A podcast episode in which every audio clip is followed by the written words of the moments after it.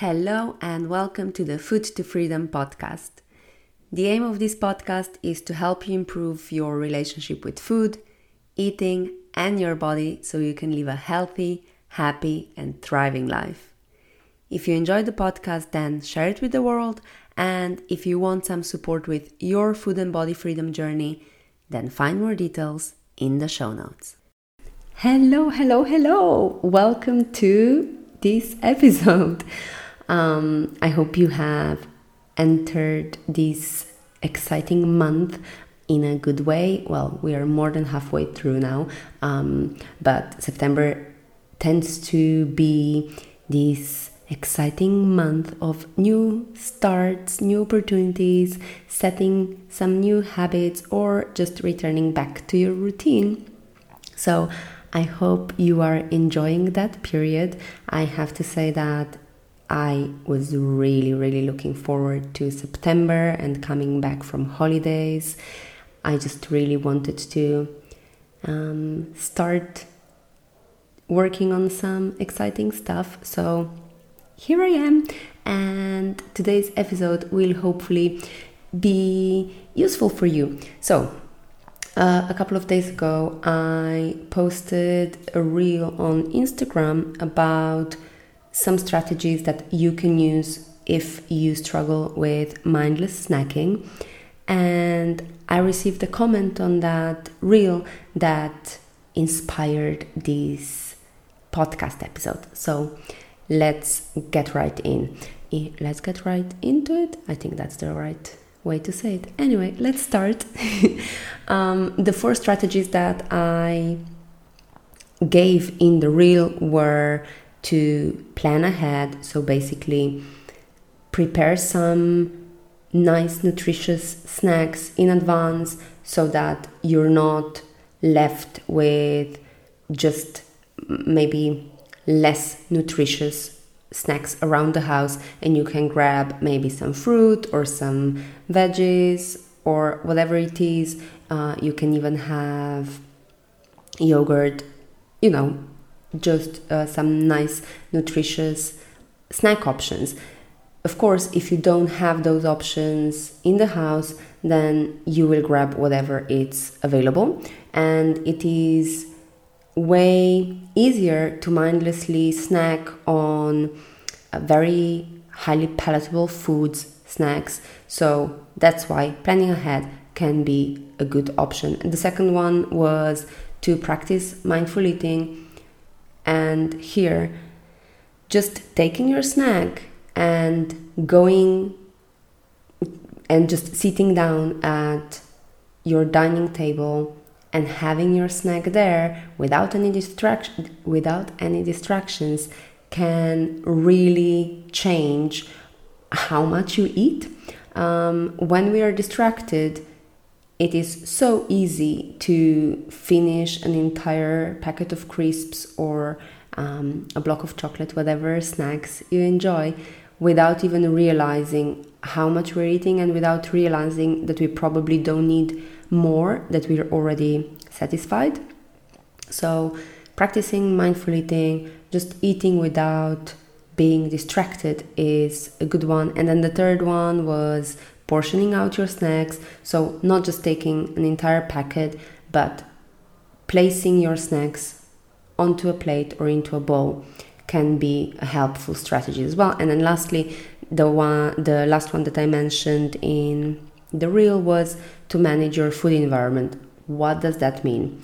It means that you place less nutritious snacks into places in your kitchen or cupboards or wherever um, in into places that are not maybe as visible, places that are maybe a little bo- a, a little bit more difficult to reach. So um, higher cupboards or all the way at the back, um, and then having fruit and veggies and nice nutritious snacks um, more visible so that it's easier to grab those. Now, the comment I received was What if couch and snack cupboard are too close even if you already portioned it? And my answer to that comment was, of course, it's a really good comment, and um, I know this can sometimes be a challenging situation. So the first one, the first suggestion I had for uh, for my friend was to take a five minute pause and just sit with the urge of getting more snacks and see if that helps. The second, to just distract yourself. Um, now, how you distract yourself is obviously completely up to you and what activities you enjoy. It's good if you can do something that takes your mind away from the food. But I guess obviously I can't go into this much detail on uh, in an Instagram comment, but when we talk about mindless snacking, we it's really helpful to take a step take a step back and understand what's actually going on. So it's important that we evaluate our hunger. Is the reason for reaching for snacks physical or is it emotional? Are we actually physically hungry or is there something else we need? And then one thing that I really wanted to encourage you to do if this is something you struggle with is to just record your eating habits for a week or maybe a couple of weeks. And this is really simple. You can just create a table um, on your phone or in Excel, or even just take notes without any tables on your phone. If you prefer writing things down by hand, of course, that is fine too. Here, you don't need to complicate at all, just do whatever works for you. But the idea is that you log the time of eating, so let's say 7 a.m. breakfast. So you log the time, what you ate, where you ate it, and what your hunger levels were before eating. So, with that, when you are evaluating your hunger levels, a great tool you can use is a hunger and fullness scale. So you can just Google this and you'll easily find some examples or, um, or yeah, or you can just message me hunger scale on Instagram and I will send it to you along with an exercise that you can complete. So what I was saying, yes, record the time you were eating, what you ate, where, and your hunger levels before eating Plus, another great one to add are any thoughts and feelings related to the food or eating or any situation you find yourself in uh, that you feel might somehow be connected with uh, you reaching for those snacks. So, if or like when you keep a log of your eating habits for a week or two, you can start understanding patterns and reasons behind your snacking. You might then be able to understand why you are more drawn to snacking on certain days or at certain points in the day or in specific environments.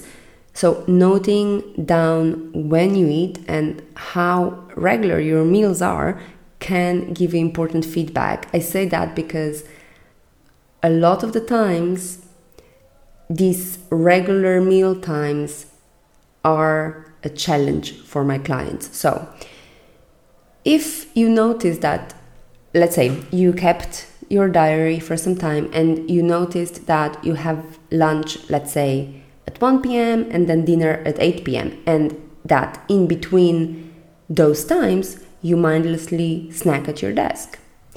If this is the pattern, then you can be pretty sure that the snacking happens because you are actually physically hungry, and that's because you're leaving too much of a gap between lunch and dinner.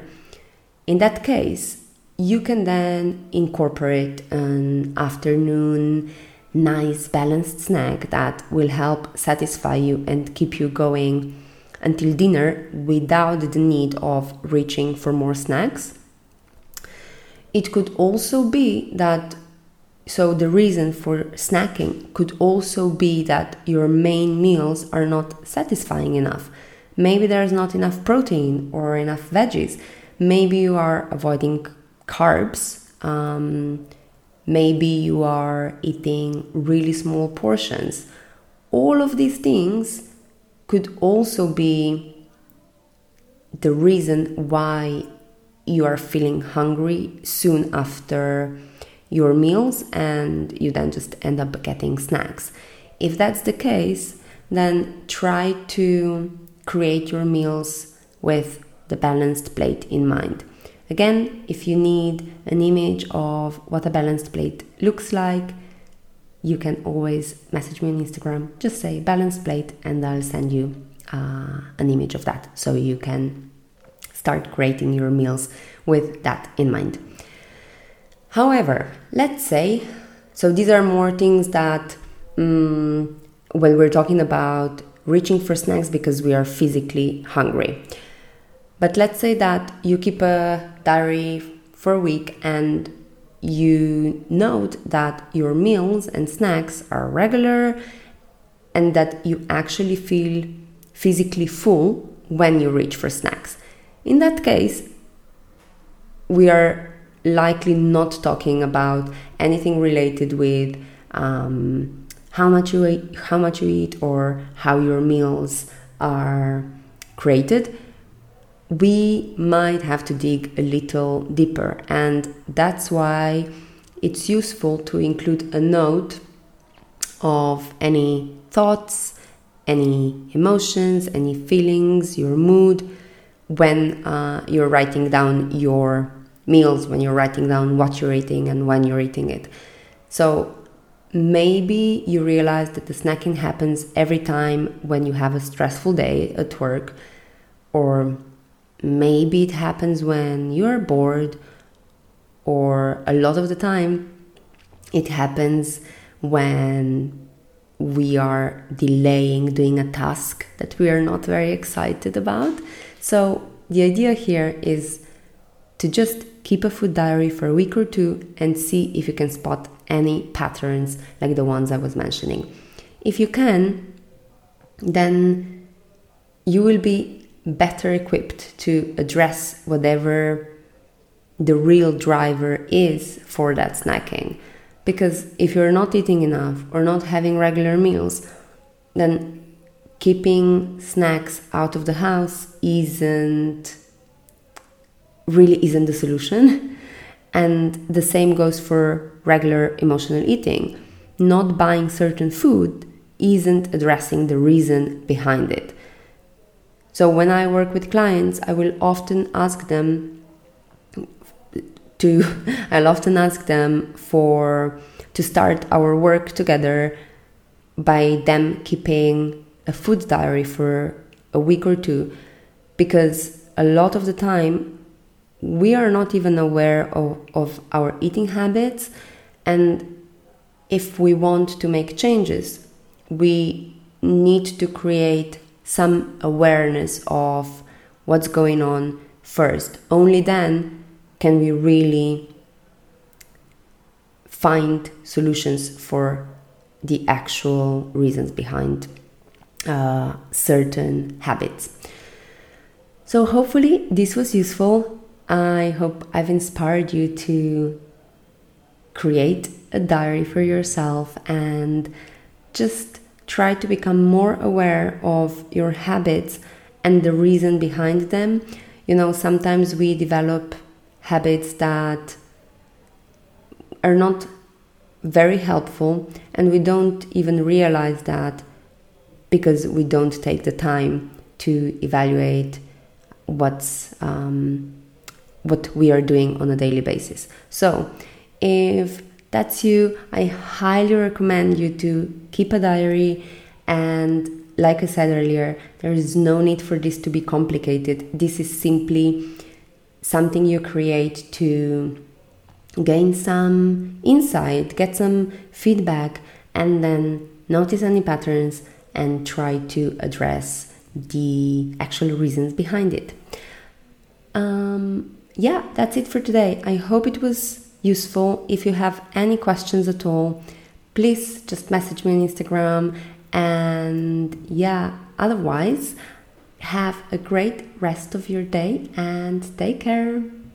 I hope you enjoyed this episode. If you think someone else might benefit from it, then please share it with them. Thank you for listening, and I'll catch you at the next one.